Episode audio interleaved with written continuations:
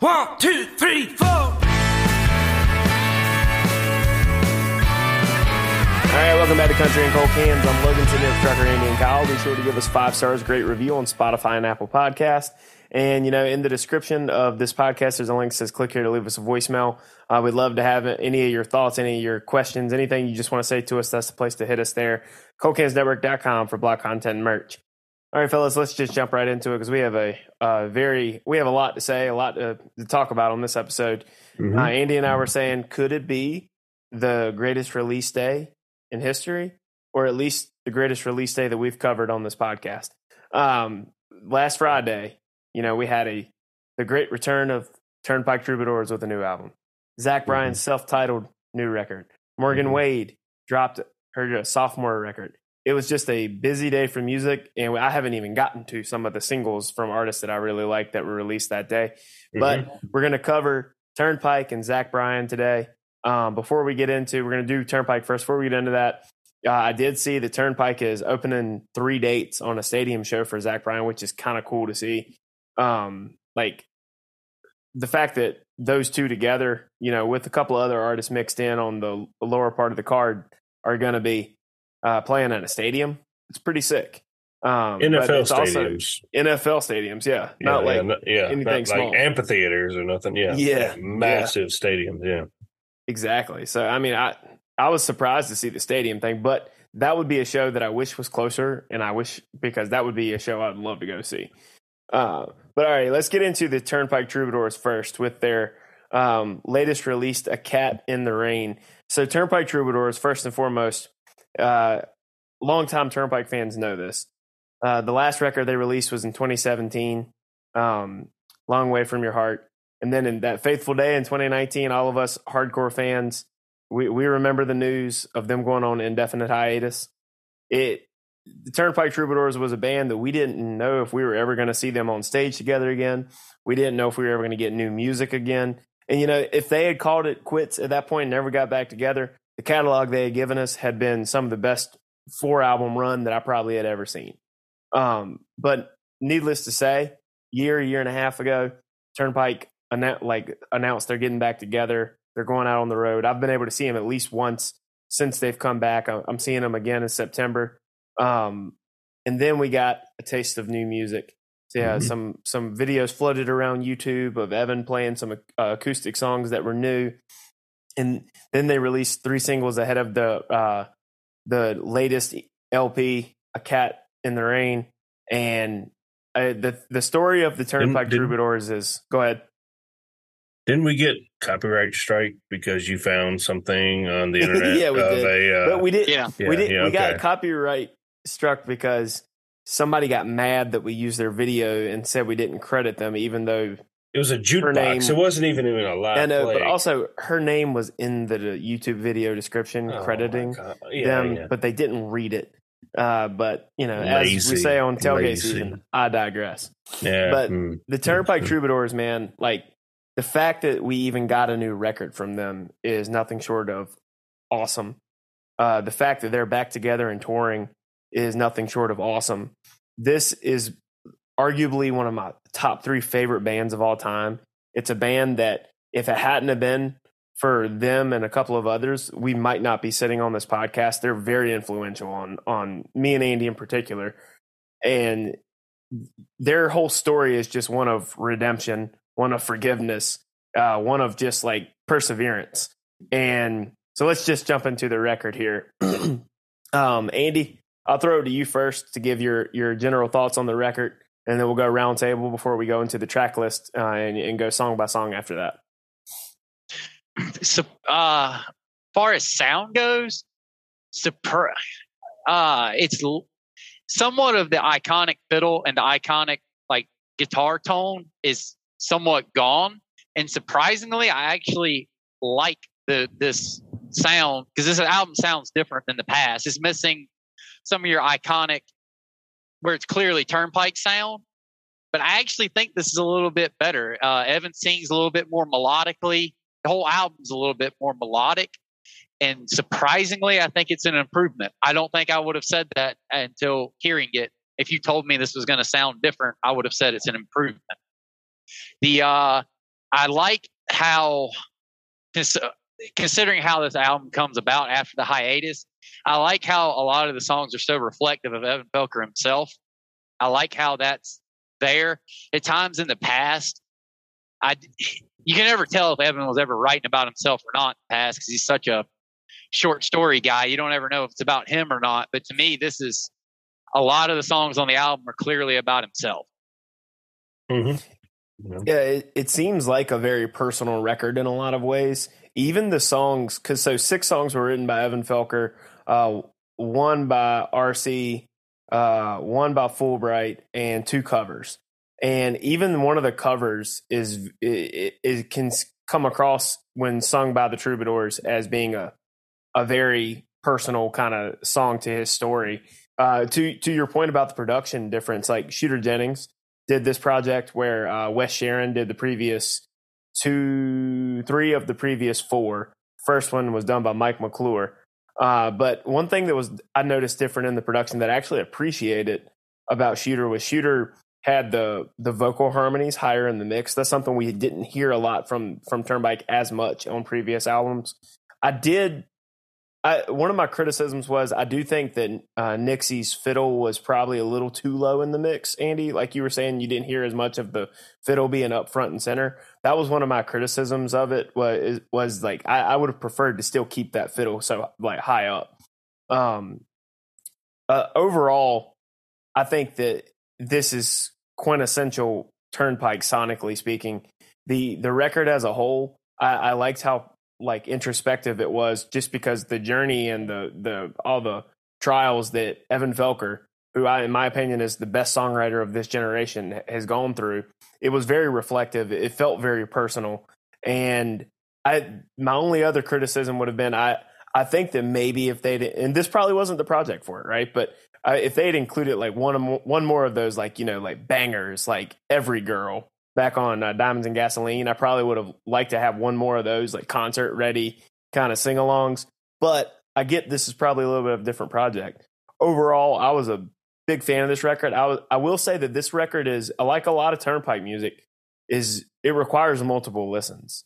It's Yes. something that grows on you. The more you listen to it, the more you you pay attention to things, the more you grow to like it. Your first listen, like Evan writes in such a even when he's writing personal stuff, he writes in such a like narrative, like short story, like work uh, a, a work of like literature, basically, rather than just writing a uh, a hooky song, so to speak. Mhm. And it, sometimes you you miss things without listening to it multiple times. But overall, I was a I, I was a big fan. Like just one having the new Turnpike music for me was amazing. But two, like the more I listen to this, the more a lot of these songs grow on me that maybe I didn't gravitate to on that first listen uh, right off the bat. But I, I was a I was a fan of, of this one. Kyle, what about you? So I don't quite hear the fast difference. I mean, I still hear the fiddle and harmonica, which is what to me reminds me of Turnpike. I hear a lot of it. So I don't, to me, you know, I don't really see that big of a difference. Um, and since you were talking about Evan Felker's writing being like a literary song, I knew I had heard Cat in the Rain somewhere. So I yes, I looked it up. Cat in the Rain, eleventh grade, read his short story in Miss Murphy's English class, and I was like, Yep. I I knew I recognized that He- somewhere. He's a very big Hemingway fan, and you Yep. know I think Cat in the Rain came out what 1925 ish, yeah, somewhere, around yeah. there. I was like, But I yeah, knew he- I've he's very that. influenced by Ernest Hemingway. And, you know, one of the great all-time great American Mhm. writers. Um, I was like, I know that title somewhere, and I finally just had to look it up because I couldn't think of it. And you can absolutely see how Evan Felker is, in my opinion, the best not short story but orator of stories in a short song that I've probably ever seen. Um, I don't really see that much of a competition. He could fit an entire story in a three minute song, unlike anybody I've ever seen. Um, to me, this album, from a mm-hmm. you know wide angle view is just more of the good. I would challenge Andy because I had mentioned it to you earlier. Eight songs, two covers. Is it an album? Granted, the two covers, I didn't know they were covers till I looked them up. They were both released in the early 70s. Yeah, I'd never I, I heard was him with you. before. I didn't know it So, either yeah, at first. yeah. So, but Andy's definition is it's got to be more And than he's nine pretty songs. strict and rigid on what he considers an yes. actual LP. So, eight songs, two covers. Andy is an al- Is it an album? Yes. I don't think covers that you don't know are covers are the same thing as stuff that's obviously a cover that everybody knows. But who defines covers you don't know are covers? Like I don't know, a popular one people do is Hurricane. I guess it's by the band The Heathens. I think I don't know if that's who Yeah. originally did it or not. But Okay, that's one point. that is just they do it. So it can't so be the hits. Can't be the Yeah, hits. okay. Songs that are not I because I didn't know these were covers, so I'm stuff that was never very popular. I like Okay. I give or and some covers are perfectly fine. And like um El Cerrito Place is a good example by Kenny Chesney. I'll give Mhm. him that cover all every day. Okay. That was, I mean, to me, the strongest criticism I had of it was it's only 10 songs. It's been, what, what, six years? And I know, you know, he's been dealing with his own issues, but six years and been back together for what, two plus? We get 10 songs. Eh. I'm a little, I'm a little harsh on that. I like the ten because 10's traditional album length, and to me, and Yeah. to, like Nah. on, on this release day, Turnpike is the traditional band. It makes sense for them to do that. Look, here, I, unpopular take on the whole streaming era. Yes, I would agree, but we've already heard two of these, and then two of them are And- covers, and then And then Bottoms Up was actually a Felker solo song that he Right. did, he finally it's- did a full band rendition. so it's really only five songs. but at the same it- time, we don't this- yeah, really know. Like, so Turnpike's different than Zach Bryan, and this is why Yes, I I appreciate. that. I appreciate, and I don't. I'm not trying to necessarily like get into a comparison here because like Zach Bryan, we'll talk about him on the back end of the show, but it, he's different from a Zach Bryan.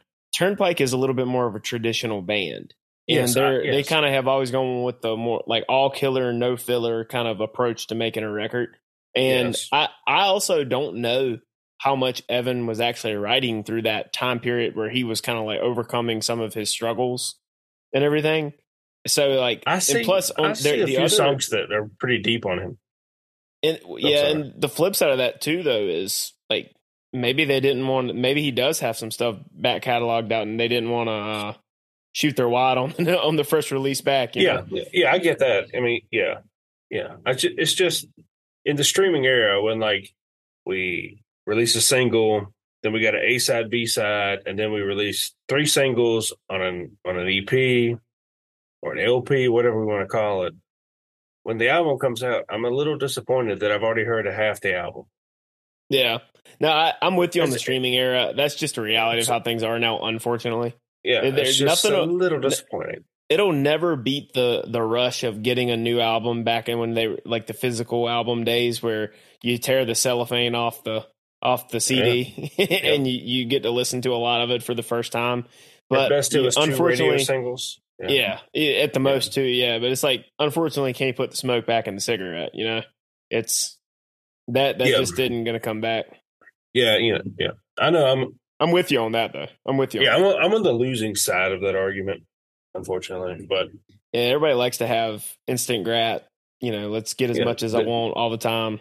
now, yeah, I want it now. and I want all of it. Yeah. So I There's mean, something that being made to wait for something just makes it uh, Yeah. that much more satisfying when you actually get it. shows our generation me up. gap. The way that you said that is that everybody wants instant grat, and you don't even say gratification. I know it's like, Like very modern way, that, right? You should finish the word. Yeah, you sound very, yeah, very zoomer. Hey, look, man, I- I'm hip with the kids. I know how they speak. No cap. so uh, Logan's trying to market to them kids to buy a car. It's his day job. nah, kids can't be buying no cars. They ain't got the credit nor the money. No. Touche them. um, all right, so guys, like Turnpike's back. Let's jump into the track list. It start off with the first one was the lead single, uh, "Mean Old Son." Mean Old Son, uh, like to me, kind of feels like it's uh, uh one. I, I really like the kind of how it eases into it. You catch you catch the harmonies, which is something like I said, it's not something that traditionally they done on a lot of songs, but you catch the harmonies off the bat. Um, it kind of has a feel like I feel like this is going to do play well in concert, but it also is a song about, in my mind, probably like the aftermath of what he was uh, in, like the after his relationship ended, and kind of like the the struggles to try to get back to where he needs to to be, like kind of the fight to try to get back up there. Um, I, I was a fan of this one. I I will say this wasn't my favorite of the three singles that were released, but I did like this one.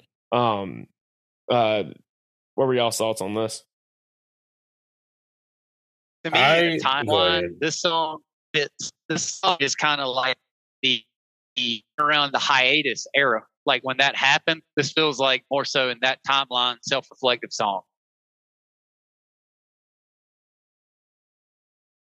I would say the song to me is we're going to go down the, the nostalgia lane. We're going for the old sound, you know, and this is why we released it as a single.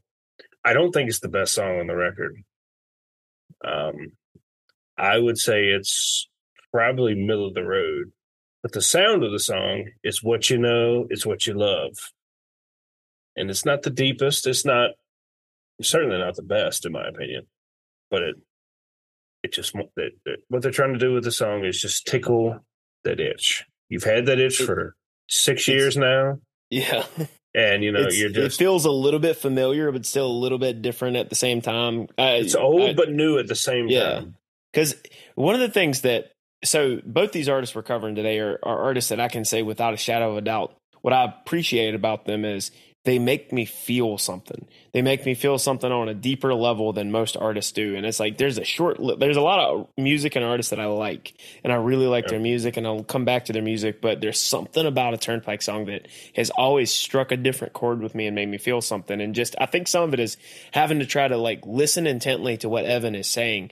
Because even in a song like this, where I agree, Kyle, I don't think this is one of the best songs on the record. I think it's a good song, but I don't think it's one of the best songs on the record. I mean, just listen to lines like this, because like the way he writes is such an is such like a work of literary art. Like in this song in particular, he's like, "Empty promises I've given, hollow heartbeats in my chest." And every word of sterling silver stirred butterflies beneath your breast. Like it reads like a poem when you're not listening to the electric guitar, the banjo, and the fiddle in the mix. Like it reads like a poem, man. It's like Yeah, I- there's just yeah. something about Felker that his songwriting style just draws me in. He's a lyrical genius. Yes. Yeah, I mean, yeah, it's no other Yes. way to put it. I mean, yeah, he is a lyrical genius.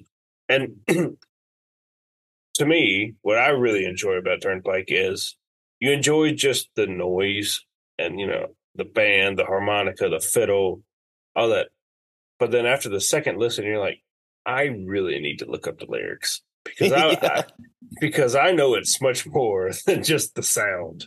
Um, and you know, you don't really you can you can get the gist of the song on a lot of the songs, but some songs you really don't get the you know the the depth and the gravity, if you will, without looking up the lyrics. And then playing the lyrics. I love the lyrical videos on YouTube that some fanboy does because it plays the lyrics as the song goes and it completely changes the uh what's the environment, I guess, if you will. The you know how you absorb the song. Yeah.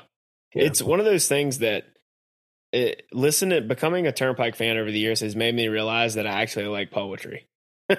because normally I like, poetry. I well, like see, music like, with I don't- I- poetry. well that's what that's my point though. okay, like okay, I, I've yeah. never been into reading poetry because I just yeah. couldn't appreciate it. But I realize it was never that I couldn't appreciate the words written on the page. It's just when you put it to such like scintillating music that Turnpike puts it to. Yeah, They- put he- it to a he's fiddle. singing poetry. Yeah, he's singing poetry. When you put a fiddle But- behind it, it makes everything better.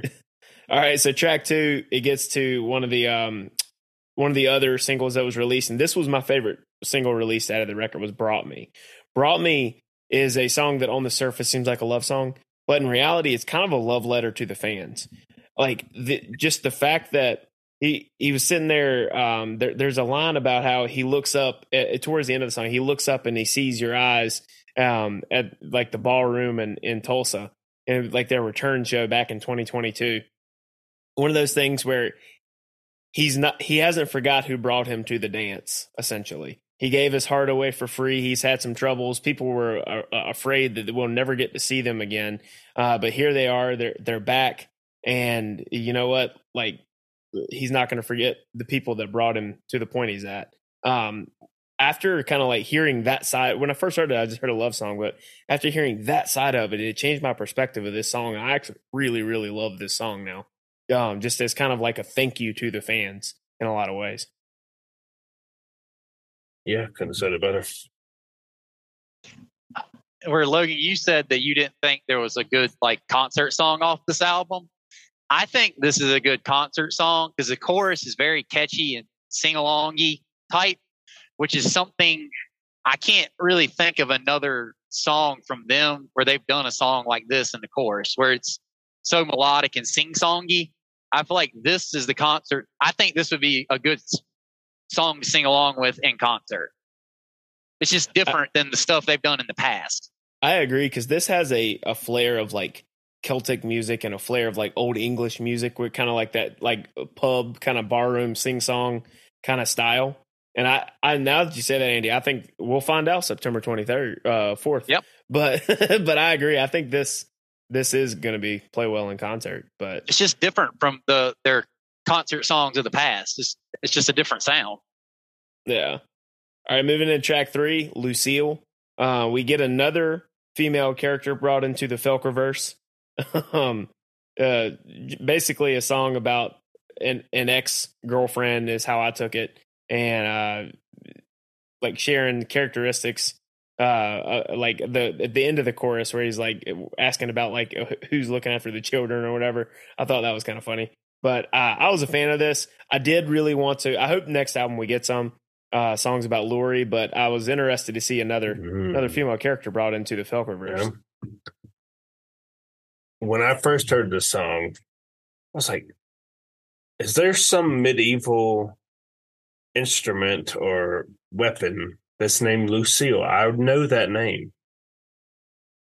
And I, yeah, after a little bit of research, um, I found out it's the bat in The Walking Dead that some character uses. I was like, I know that name, and all I can think of the whole time I heard this song is that bat that is, from The Walking Dead. That is not where I know that name from. That's what I recognize as. All I could hear the whole song. I was like, "Yep, it's a pick a oh. fine time to leave me." Yeah, I was, all, I was like, I know that name Lucille. I was like, it's all I could think of. Completely ruined the song for me. I still like it, but it's just all I can think of when I hear it. Yeah, Andy, anything before we move to the next? This is one I. Yeah. All right, so next up we have Chipping Mill. This one was written by uh, R.C. Edwards, who plays bass for Turnpike. Uh, I think this one is a it's a good song. It's not one of my favorites. I think it's this one's kind of a fun song in a lot of ways, and it kind of speaks to probably the perspective of the the band, I guess, in a lot of ways. Uh, towards Evan is how I took it, but also could be like the band towards for the fans, like the, with the line "I always kept the best for you." um, like putting your heart through a chipping mill, selling your soul to rock and roll. But uh, this was I, I liked this one overall. What say you guys? Hmm. It's interesting because I had never thought about chipping mill as a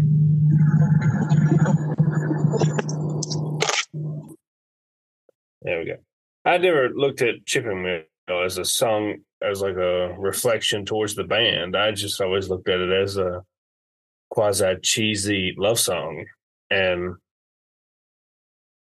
as a self reflection towards the band, it is a much more interesting song. Um, because we all know Evan with his problems. Those guys got put through the the ringer, if you will. Um, I mean, they were at their Mm. peak, about Yeah, to start yeah. doing uh, arenas, and then yeah, the- stadium tours, sudden arenas, hiatus.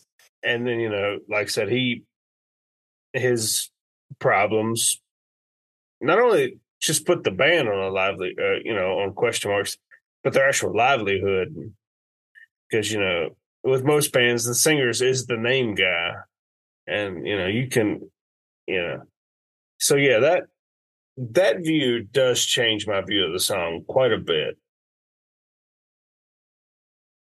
Yeah, Okay, yeah, yeah. Before that, I was just thinking, eh, it's a fine kind of quasi cheesy love song. But when you put it, yeah, you have completely, you know, you've changed my view on that song. I did not look at it as a Evan quasi apology to the band.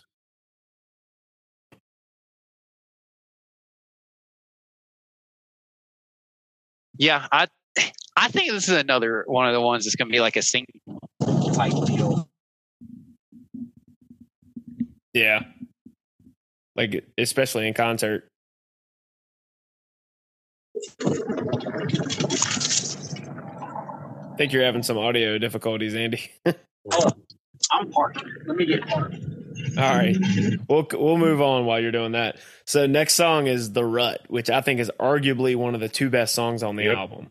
Hundred percent Um, agree. Yep. the the the line in this song that uh, that really just floored me, I guess I would say of this is um I don't miss the taste of liquor or really anything about it, but the temporary shelter was a welcome uh, compromise. The this song is kind of like the when you get almost on the backside of of your like demons, so to speak. Like you you get slight like you get, you get in recovery of whatever issue you have. Like the kind of pulling the nose up on the plane. And I one thing I appreciate about how Evan Felker handles this stuff, it's not so on the nose. He tells a story about going to the mountains with his his dad, uses that imagery in the chorus. hmm Um it it because it can be applied to almost anything anybody's kind of going through. You know what I mean? Yeah. Well, you know, he talks about going to the mountains with his father, and you know, he goes through the the verses you just you outlined, and then literally a verse later, the ending verse is, "I came back to the mountains, and they're still here." It's like your problems really don't matter. They're you know, as if you handle your things, you know, the world's still here, still here for you to enjoy, Yeah. and Like if you can get through it, like the beauty Yeah. of of life is still there. Yeah, and that was I think it's the best song on the record. And this was the one song it was like that you really looked at and it was like, all right, this was the Evan apology tour, if you will. Because you can obviously tell it's his apology to the band. Yeah, and this Uh, one's like this is the most obvious. introspective. Yeah, this Yeah. one's very introspective too, just about his journey. Yeah, I Um, mean, it's fantastic. getting on the other side of whatever, you know, whatever problems he he had to Yeah. face. Yeah, and what Um, I- the part I really loved was he equates going to the mountains with his father, which you would assume if you and your dad are going, you're a young man, and then all of a sudden, ten years later, you're still a young man, but you're a young man without without the guidance of your father, who you know is over your shoulder, if you will, and he has gotten past that. But we, you know, we all know how our young early twenties are, and you know, he's gotten past that, and he looks at that as wisdom. Is the way I looked at it. Like he's done what he's done. It's uh, he's not gonna do it again. You know, it's a, it's a very self reflective wisdom song full of wisdom, which, but he says it so well where you don't have to just say it, if you will. You know what he's saying with in much less words. Yeah, which Andy, I- I know this was when you had talked about it a lot. Andy, so well, because you had something you had brought out and that was in the chorus that kind of had a callback. Yeah, the uh holding out for more than barely breaking even. I think think's the line of the album because of the way because it in Good Lord Lorrie it's uh barely breaking even is just part of life, folks like you and me, or something like that. The like the context of how the character is in Good Lord Lorrie somewhat is more of like Evan in the past, and where in this song where the line is where it's you know he's changed his opinion on you know he's holding out for more than breaking even. This is him now, and I think the way it ties those two songs together, jumping from album to album, stage of life to stage of life, I think just spectacular. No, I 100% agree. And I didn't catch that until you texted me that. And this is where I've, again, why I say Evan, Evan Felker, greatest songwriter of his generation because mm-hmm. of things like this. Like, he weaves together this, like, almost like his own kind of like songwriting universe that he's done where, um, and then it ties it into his own life. Because, like you said, Andy, barely bre- uh, breaking even for folks like you and me. And then, you know, the, journey he's been on to get to where he's at now, and then this line, it's just it, it's it's nothing short of magnificent. And even to an extent, like you said, like there's no Lorrie in this album. It also from because that ties to Good Lord Lorrie could just be Lorrie is left in the past now because things are different now. That that's yeah. behind. That might be looking too far into it, but then again, that's something that Evan would do. Yep. We deserve a song on that. So. All right. So next up, uh, title track, "A Cat in the Rain," as Kyle had uh, pointed out earlier in the show. Um, it, he kind of seemed to have drawn ins- inspiration from like Hemingway's um, 1925, I think it was, uh, work of the same name. Um, that uses that metaphor, but the the line of this song, like one, there there's been some speculation. Could there be a reference to you know a certain animal loving country music megastar that he he Miranda Lambert that uh, a reference her kind of like bringing in uh, breaking his thousand yard stare, bringing in a cat from out in the rain. But the line of this song, in my opinion, is uh, if pressure makes a diamond, babe, I, I might still come out clean. Um, this was one of my favorite songs on the album. Hmm. Andy? Uh, to me, this is somewhat just more of a, like another uh, introspective song reflecting on himself. To an extent, yes, a criticism I would have of the album. I, I don't even know. I, I like it and I don't. It may be almost slightly too introspective. Like it's I don't know how to say this without saying it, it sounding bad because I don't mean it to sound bad. If that makes sense. No, I mean, I, I get what you're saying. So this song also, the story isn't super, super clear about from start to finish what it's 100% about either. It's just one of those songs that you kind of, it's almost up for some interpretation on the listener, but it, it, was one that initially grabbed me out of uh, when I first went through it. But uh, next up, Black Sky. This is the one that was originally released by Ozark Mountain Daredevils in the early 70s. Um, th- this is a fun song. I I don't have like heavy. Uh, I don't have a lot to say about this one other than just this seems like a fun song for the, that they'll probably play in concert.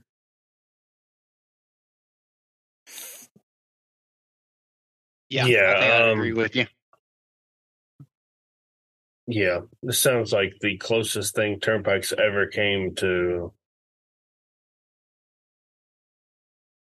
quasi mainstream, but it's not. I mean, it's just it's the only thing I can even think of that I could imagine hearing on radio country.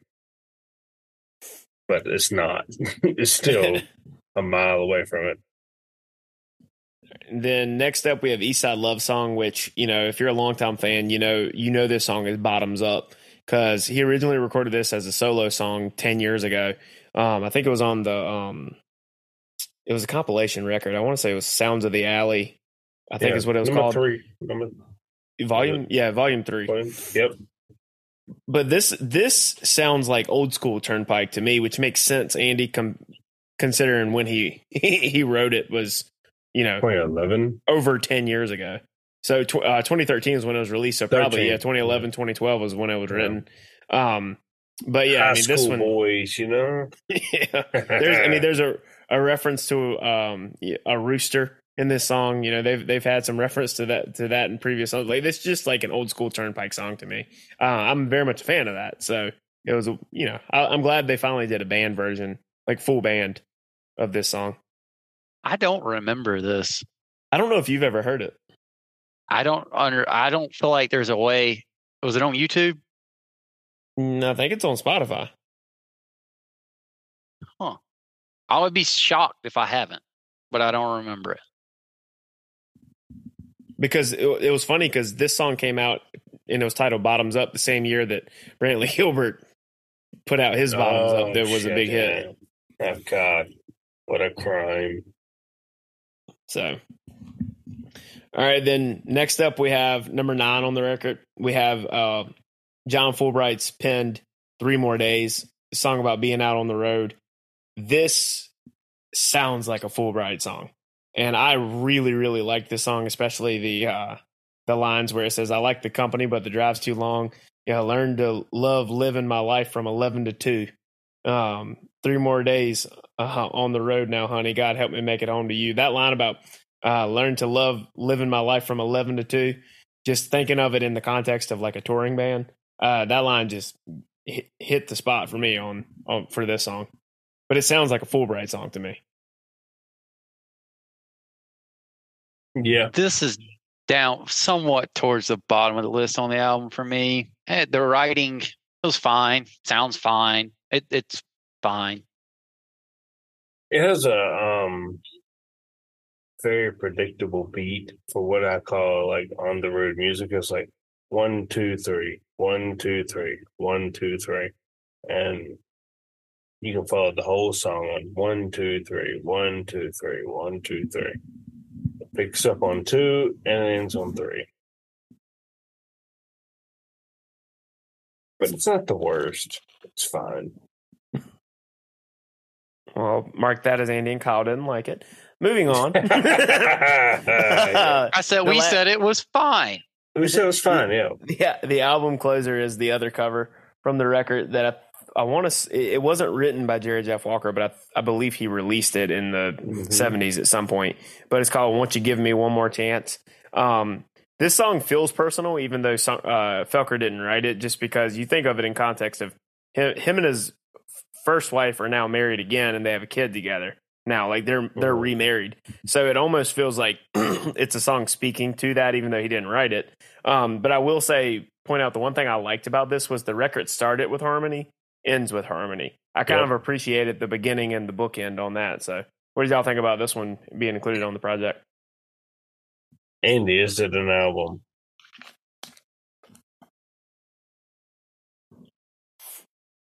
Andy.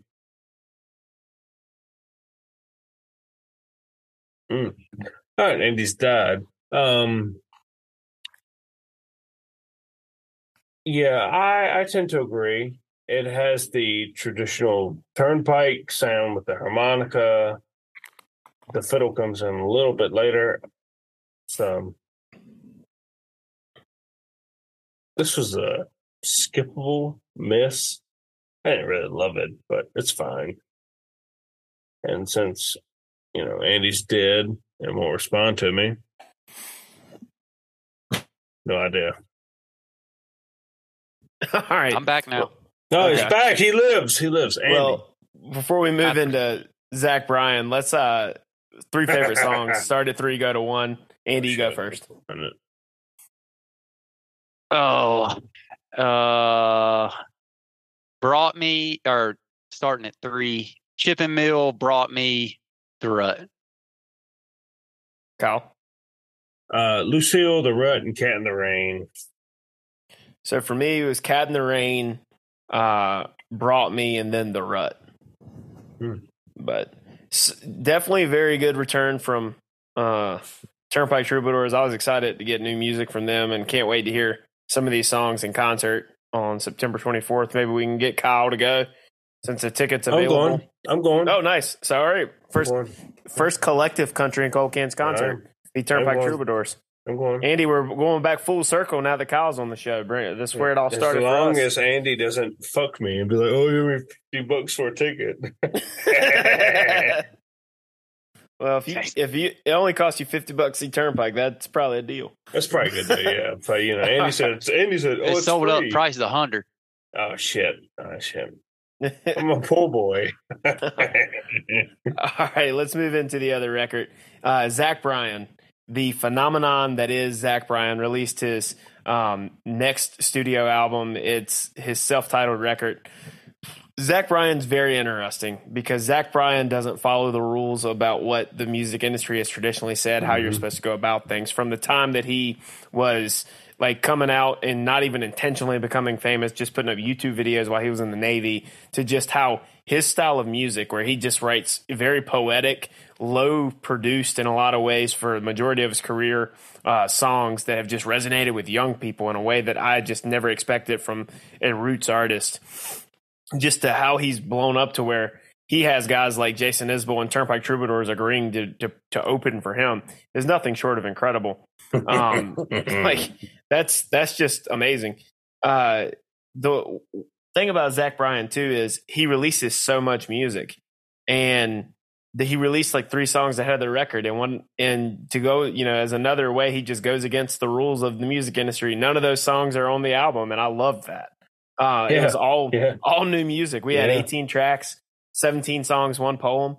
Um, Zach Bryan is an interesting case study uh, for for music historians and the one day. and the poem was the same title as a track on the album. yeah, yeah, yeah. yeah, yeah.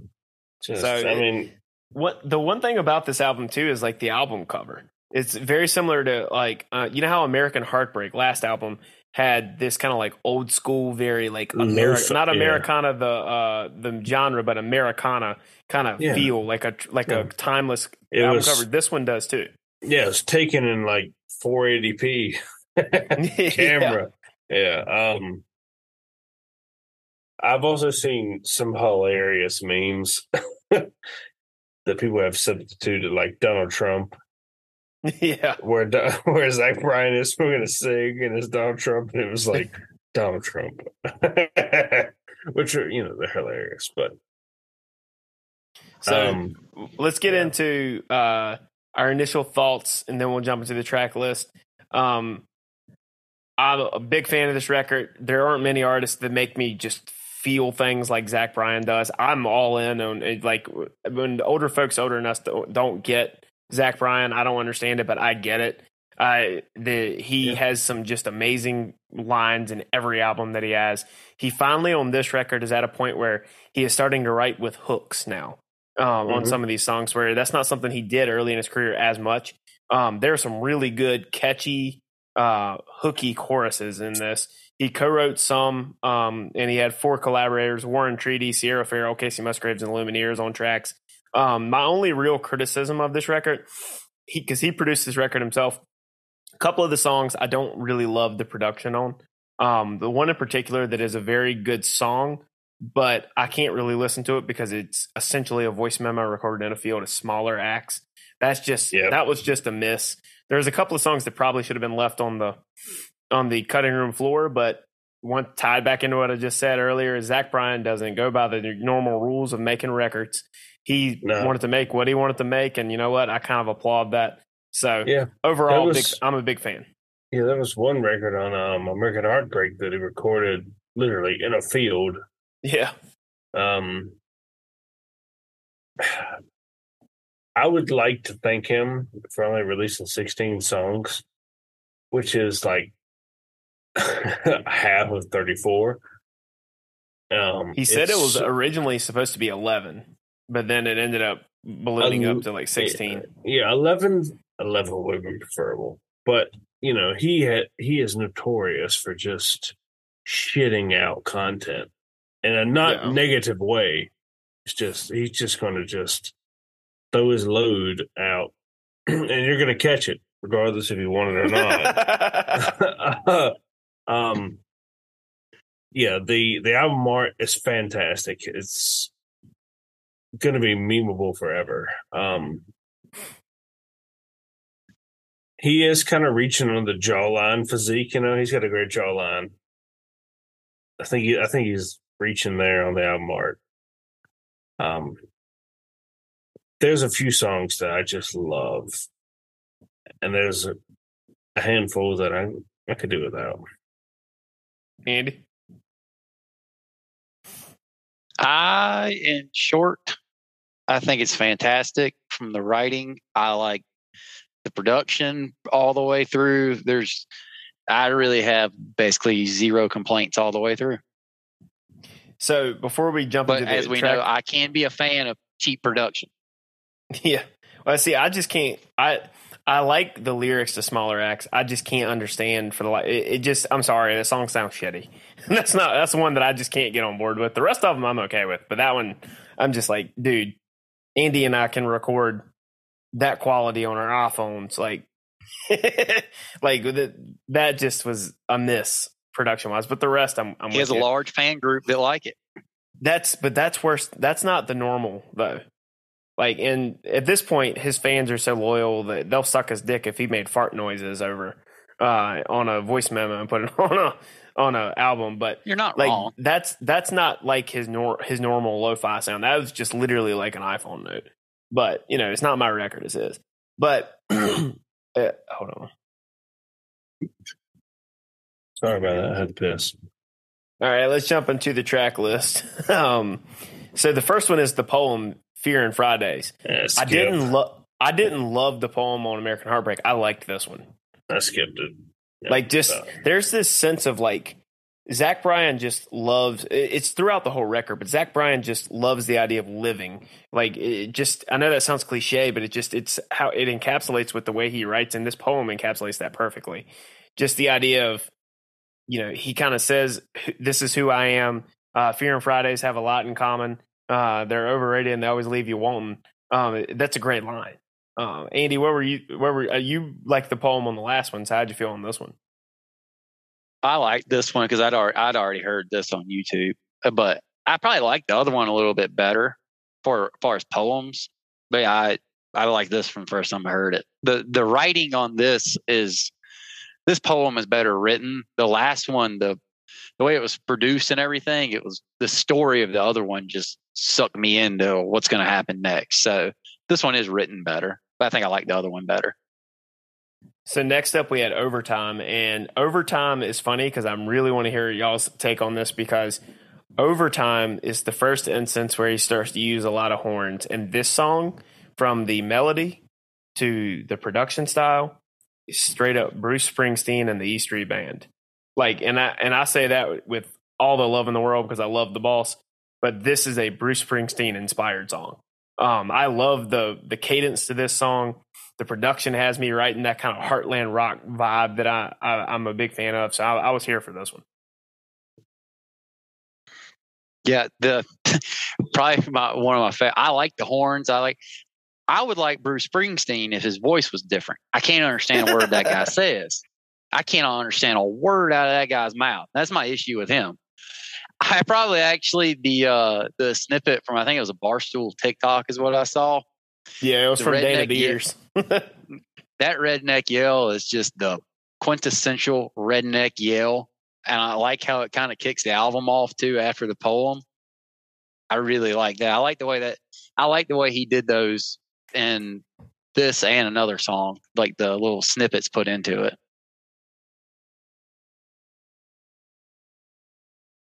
Um, um, kind of funny that Logan. When I told Logan I was out on the uh, poem, um, he skipped me. Um, yeah, the poem sucks. Um, if I want to listen to, if I want to Well, I listen mean, to I you thought talk, that was I thought that was your take. Was yeah. I mean, I didn't think there was much more to say. Yeah, uh, yeah, the poem sucks. I was like, If I don't like it. if I want to listen to you talk, I listen to rap music. Um, over time, yeah, it um, it's funky. I'll give it to him on this album.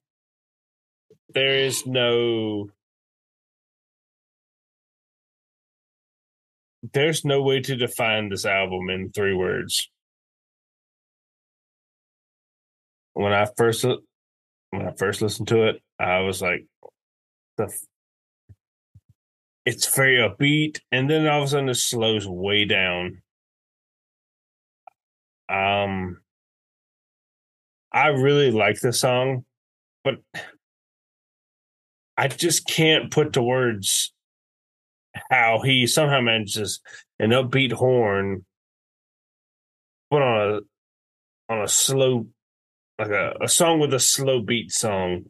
I don't know how he does it, but he makes it work fantastically. I don't really think the beat's slow on this. Kind of has driving drums throughout most of the song. I mean, it's like down. Like, this up, song has that hard up, charging kind of driving. Well, you're talking about the melody then. Yeah, yeah, it's down and up, down and up, down and up, and you know, it- yeah, yeah, the drums are, a co- are a constant. Yeah, yeah. I, the song Because he know. has like that hard charging kind of like melody on the verses, and then it, it gets a little more melodic in in the chorus. Yeah, that's true. Yeah, yeah. He he's he's confusing, man. it it works, but so yeah. next up, "Summertime's Close." Uh, what were y'all's thoughts on this one? Or close, not close. Is that the same word? Yes, there's they're um spelled the same way, pronounced But are they pronounced the same? Okay. Close and close. This No. song, yeah, that that that that's I don't know. That's uh, that was my thoughts from this song. Is that it got me really thinking about that, and I started saying it, and I was like, I don't know if these are said the same or not. Is that all you had? Yeah, it hurt my brain. Kyle. this song is a very good example of how Zach Bryan can somehow do the slow down but speed up and it stays in stays in his vocal range extremely well. I mean, it's very hard to do. Um, so one of one of my criticisms of this album that I forgot to say at the beginning was I don't I don't it wasn't the production overall, it was the vocal takes. Zach Bryan is never going to be winning an award for best vocalist. no, From a but like he's not uh Chris Stapleton, Ronnie Dunn vocalist, but there's a lot of times the best songwriters aren't. He emotes very well in most of his songs. The problem with some of the tracks on this record, with him being the producer, not having someone pushing him, in my mind, is some of the vocal takes fell flat. That if you have somebody who's producing your record rather than you doing it, they tend to push you to you need a better take. I think there's a couple of tracks, and we'll get to them where I think that he kind of fell flat vocally in some of it, and then some area other areas where he just hits the sweet spot with his emotion, him kind of having that growl and scream that he does. But yeah. um, I, mean, I yeah. love the uh, what's it? What is it? Fire Carolina, Oklahoma. yeah, in, yeah, in the yeah in the chorus. yeah. I guys, it's perfection. It, like I said, he stays in his he stays in his range. On this one, he does. Yeah, on this one, yeah, and God, it's so good. This song was one that I, I, I honestly don't really know what it's about. and I No, I love the don't way it either, yeah. sounds. I like some of the lines in it. I don't know what it's about. The song is um too smart for me because I yeah I can't figure it out either. All right, so next up is one of my favorite songs on the record, "East Side of Sorrow."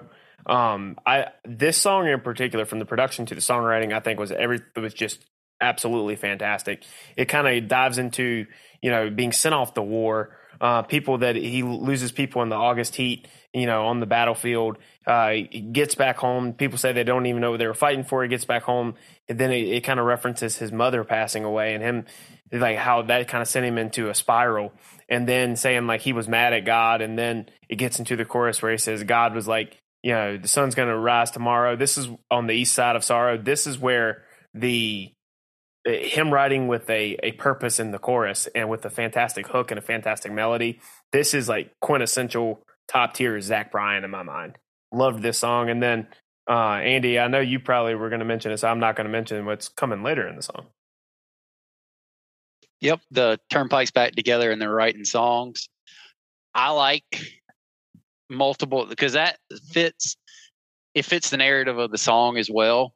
And then it also fits the fact Turnpike put an album out on the same day. He's promoting Turnpike's album within his own, which Turnpike is tagged in his Spotify bio. The only person I think even mentioned. That's how big of an influence they are on him. And it's I like how he's promoting their album, but the line's also the double take because it's, hey man, we can just go sing some Turnpike songs. I think that's that line is what stood out by far the most of the song to me. This song is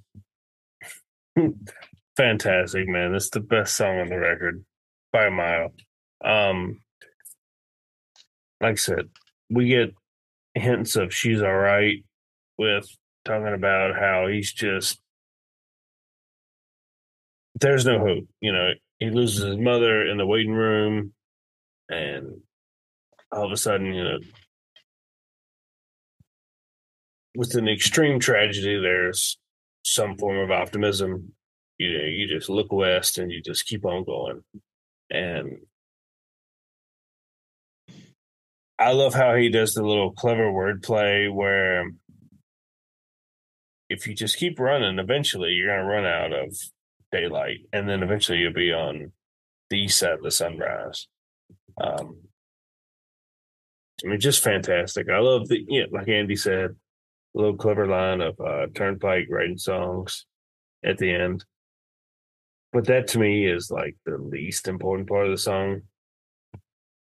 The the first minute and a half of the song is just absolutely fantastic.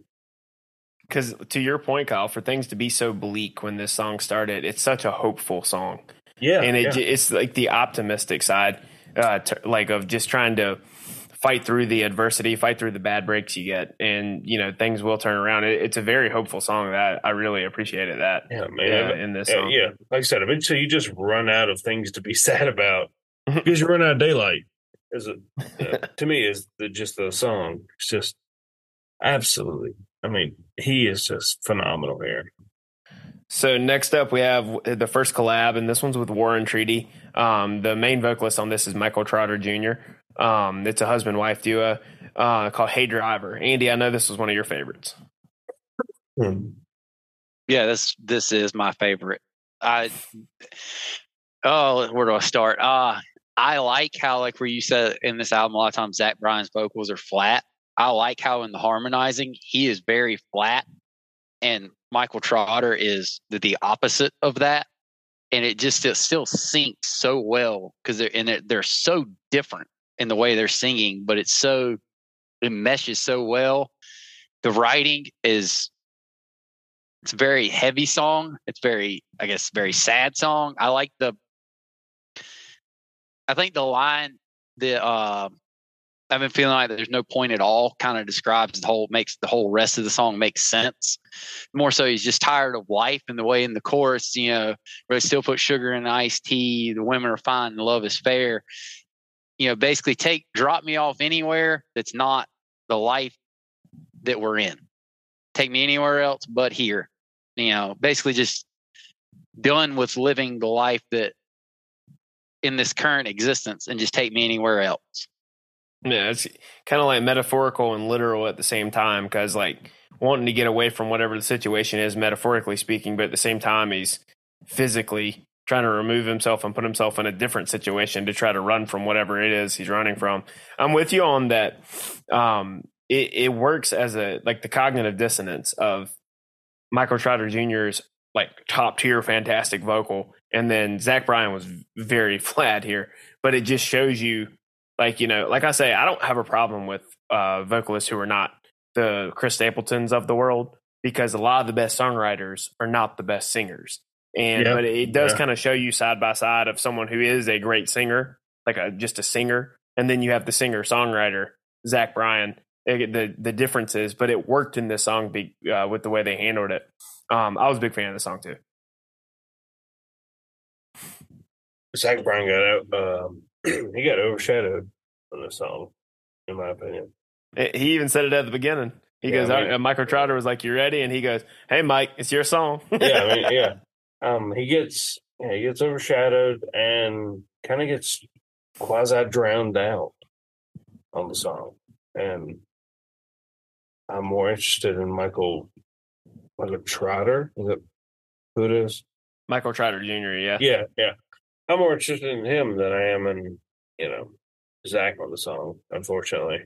It's just because he's he's so much better on this one particular song. So it's it's a harsh criticism, but you know, it, yeah. I didn't really care for it because this, like the Lumineer song, I just I don't know.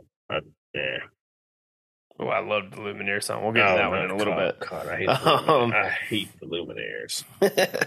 All right. So next up is the song "Fear of Fridays." What would y'all take on this one? Um, skip. It's not a skip. It's tough to follow up Hey Driver with this, but it's still good. Yeah, I liked it, but uh, you know, I'm not gonna wax poetic about this one compared to some of the others because this this one wasn't one of my favorites. I don't skip it, but I'm with you. It I liked Hey Driver a lot. This one wasn't one of my, it's towards the bottom of the record for me.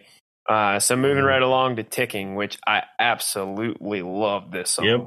The chorus to this is Nirvana, bro. Not the band, but just like Euphoria. Not the TV show, but you know what I'm saying. Oh. this, this Tell us how you love Zendaya or whatever her name I is. hey, Yeah. Zendaya is pretty hot, bro. I Yeah, yeah. not. Her and Sydney Syd- Sweeney, but yeah, that's but- right. Yep. Sydney Sweeney. Yeah.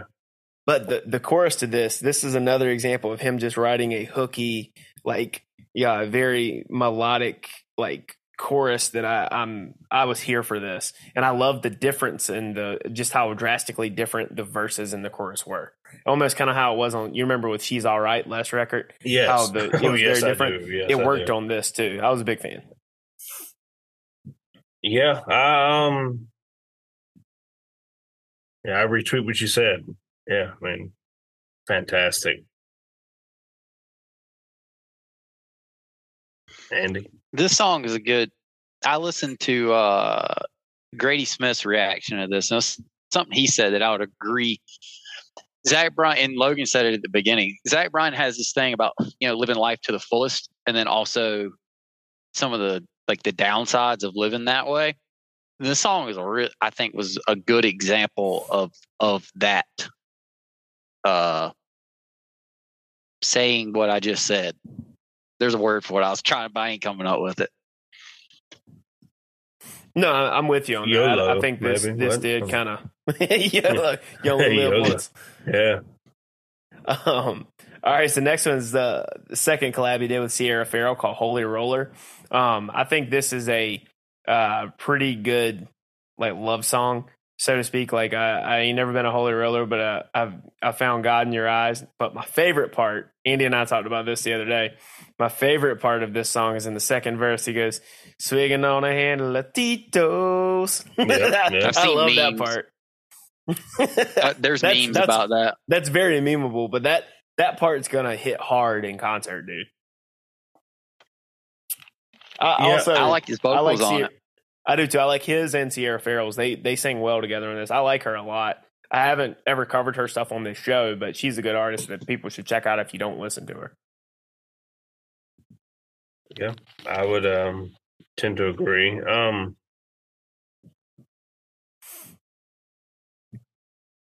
the song has a very clever play on words on the word holy, which quite interesting. But uh, you know, it's it's good. I don't really have a world beater description of the song. Yeah.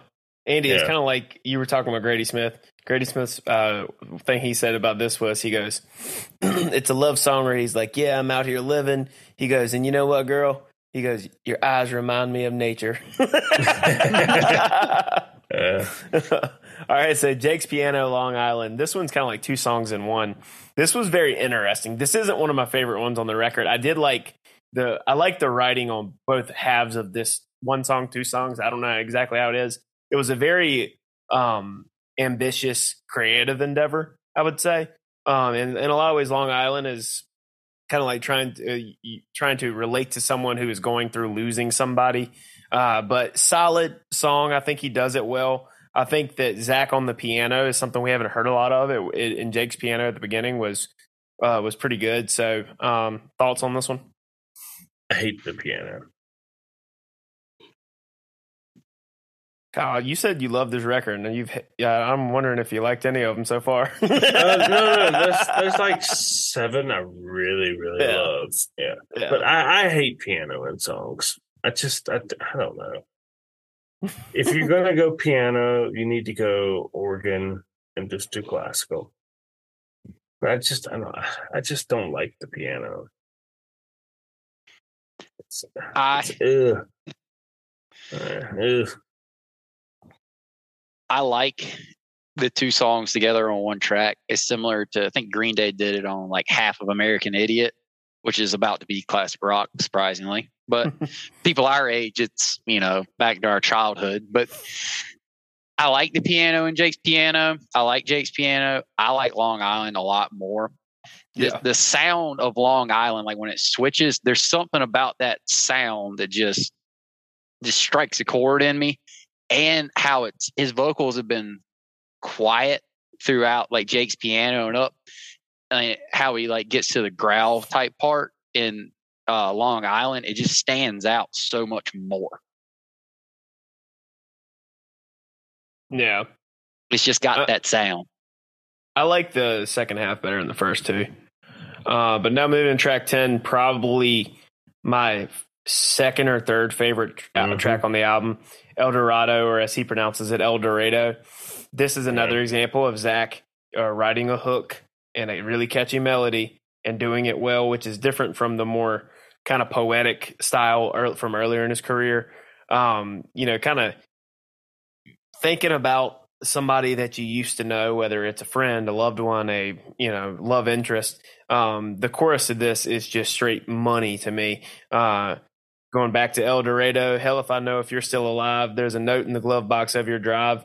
This just when it, I don't know what it was. This was an example of like when Zach Bryan hits that chorus. It's just like it hits all the right, the right buttons for me. That I was like, this is right up my alley. To me, Yeah. this is I, a. I go ahead, Andy. yeah, I don't have a ton on it. The uh the chorus does sound really good, and I should be there tomorrow.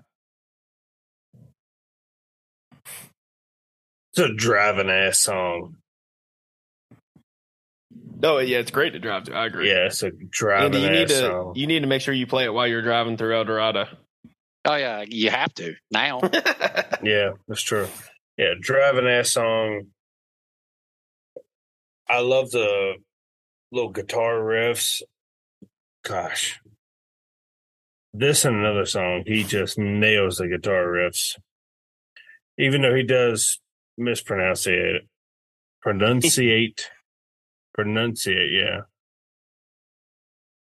so I some people say it, like Colorado is a good example. I've heard Colorado, Colorado, and uh Colorado. I've heard No, all no, three. Colorado is wrong. Yeah, Colorado's wrong.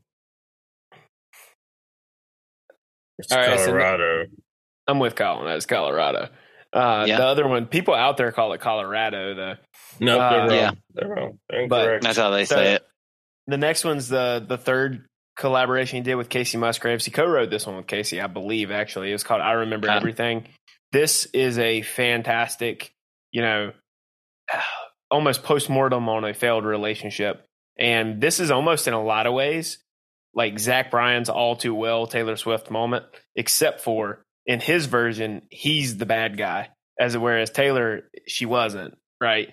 Uh, Zach, no, she never is. yeah, is, but but Zach's he's the bad guy. Um, there, there's just a lot that's similar in that song and this song. And if I don't know, you guys probably aren't super familiar with it, but listen to it. And regardless of what the girls tell you, don't listen to Taylor's version. It's it's just very gratuitous. She added seven extra minutes to a fucking song that didn't need it. But it this is a fantastic collab he did with Kacey Musgraves. I, I really kind of love uh, her verses in it.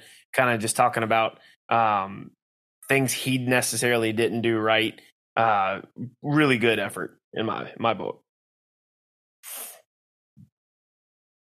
Yeah, I mean, Kacey Musgraves has the voice of an angel. Um, she, yeah, she. I don't. I don't want to overshadow him, but I'm sorry, Kacey overshadows him. Um, she's the highlights of the song, and you're right. Um, it is a song about how what he did was everything that he did was wrong. Um, but damn, Kacey's good on this song. I mean, that's uh, my main takeaway. God, she's good. Yeah, All right. I Damn, she's I- good, man. I don't know. I do think hers is probably better, but I, I think I don't know if it would have sounded as good without Zach's part before it. It really like Yeah, yeah, he does like the, The- the tempo down. It's it, It- it set the tone for it story wise. It- Yeah, it meshes. The collab is just really good. The song's really Yeah. good. It's Well, I this mean- song is Yeah. all together is just really good. Every aspect of it. I would also say that Kacey's range kind of adds to like the the feminization of the song. Where Zach, you know, we all talk, we talk about how Zach very flat, but most men their range is very flat and how they talk, and Kacey has a lot more emotion in her voice, which I think kind of adds to the emotion of the song. Zach being very monotoned and Yeah, I mean, this wasn't one of his fits. like he, where he yeah it did because like this wasn't one of his songs Yeah. where he emoted a lot on it. Go. yeah, but you know Zach's lack of emotiveness kind of I think plays into the masculine masculine feminine dynamic of the song, which is fantastic. All right, uh, Andy. I know the next one was one that you said you liked a lot was uh, Tourniquet. Yep, this top three on for it. I like the sound of it, the way it starts. We'll stick with the sound, and then it ends up with the rock guitar, which was sick. Yep. And then the uh, I love the the if you need a tourniquet or you want to turn and quit, I love that little turn of phrase, and I mm-hmm. love where he put in in the production. I heard it was from Streetcar Named Desire. I've never seen it. The little like almost like airplane airport noise or whatever it would be considered. You know, after the you know delays on the planes leaving Eastern Montana, I really like that in the song, production wise. Best part of the song is the guitar riffs. God, they're fantastic. I mean, Everything you guys just said, I'm 100 percent agreement with. they I- just I- rip, bro. God, they rip. Ah, yeah, this was a, a favorite of mine too. Uh, next up, Kyle's favorite on the entire record, the Lumineers and Zach Bryan, Hated it. Spotless. hated Uh, it. I loved this song because Hated this it. this was Hated one that it.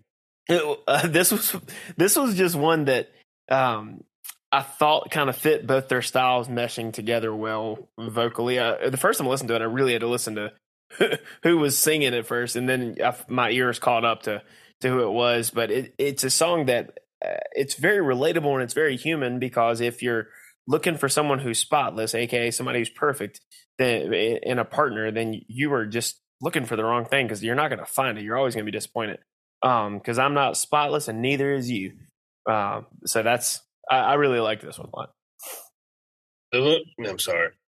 The Yeah, are poisoned because my sister and her boyfriend love them and they play it all the goddamn time. And I'm just like, ugh, hmm. I hate it. Yeah. Unfortunately, you can't tell who's singing for most of the song. Hmm. I I hated it.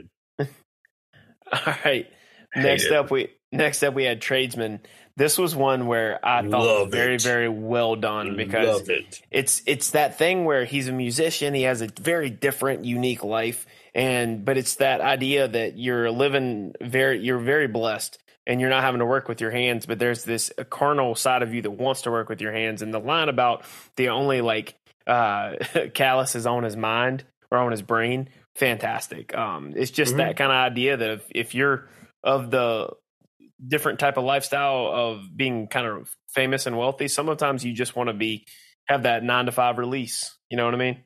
Boy, the verse of the rich boys can't fake it, where he knows a skill that you know you can't just fake it till you make it. I love this song. As I like somebody who, to yeah, I have a trade skill. God, love it, man. and two like I think where he said what was the line there was I didn't take no easy way out like where everybody Yeah. all the other people were going to be saying he took he's like this ain't as easy as it looks either. He was like Yeah. you know we would both rather trade positions and it's you know type deal. And Yeah, he's also speaking to like the the emotional and mental aspect of it too. That it's it's not as easy. People think that it's glamorous and glorious, but it, it takes its toll on you mentally with your uh, Yeah. mental health. And, Yeah. and that sometimes he thinks it would just be better just to work a regular job with his hands and be a normal dude. Yeah. Um this podcast, me and Andy are on the opposite side of you, Logan. Um, you know. And there are days that there's it's less, you know, mentally demanding, but it's more physically demanding and you know, I, I just I love the fact that he pays homage to that. Love this song. Next to last track is Smaller Acts. I think it's a very well written song with a really cool story, and I love the shout out to the Mercury Lounge. I've been there. Hate the production. Yep. Hate it. I don't hate it. Hate it. It's a it's Kyle, Yes, you and I could record this on our iPhone notes and it's sound the same. Yeah, it's got some auto tune, I'm assuming, and it it doesn't fit his bill. You know, it's just he- his whole thing is very stripped back, independent music, and then you know, it's just it's uh, it sounds very. He is known for iPhone videos. It's Yeah, the same it- recording. but- yeah, but even even it they sounds sounded very- more clear than this. yeah, it sounds it sounds heavily produced. Th- this is not. This sounds like you're going for that sound rather than it having that sound, and the end result was a muddled mess that you can't understand. That was my issue with it because if I want to listen to Zach Bryan in a lo-fi sound, he's got three records I can go back and listen to. So Yeah. Yeah, you know, it, this one just didn't work the way he probably intended it to. But you can you can hear it in the guitar. yeah, Yeah, but the album closer, love this song, Oklahoman Son. They're like just the the chorus in this about no matter what you do, no matter where you go, no matter how successful you are, you can't hide where you're from and who you are. You know, you can you can uh, go and sell your guns, as it says, but you're always going to be Oklahoman, son. This song, uh, like hit hit it, struck a chord with me. I loved this one. Yeah, you are Yeah. who you are. You said it.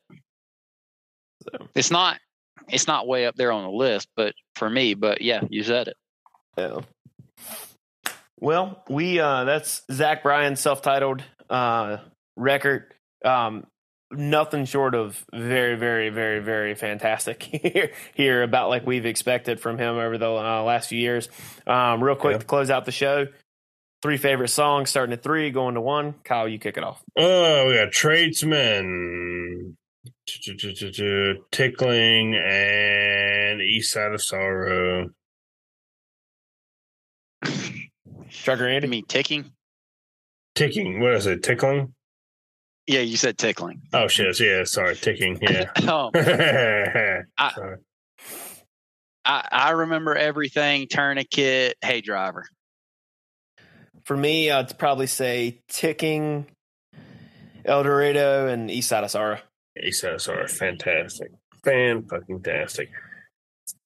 All right. So, hey, sixteen.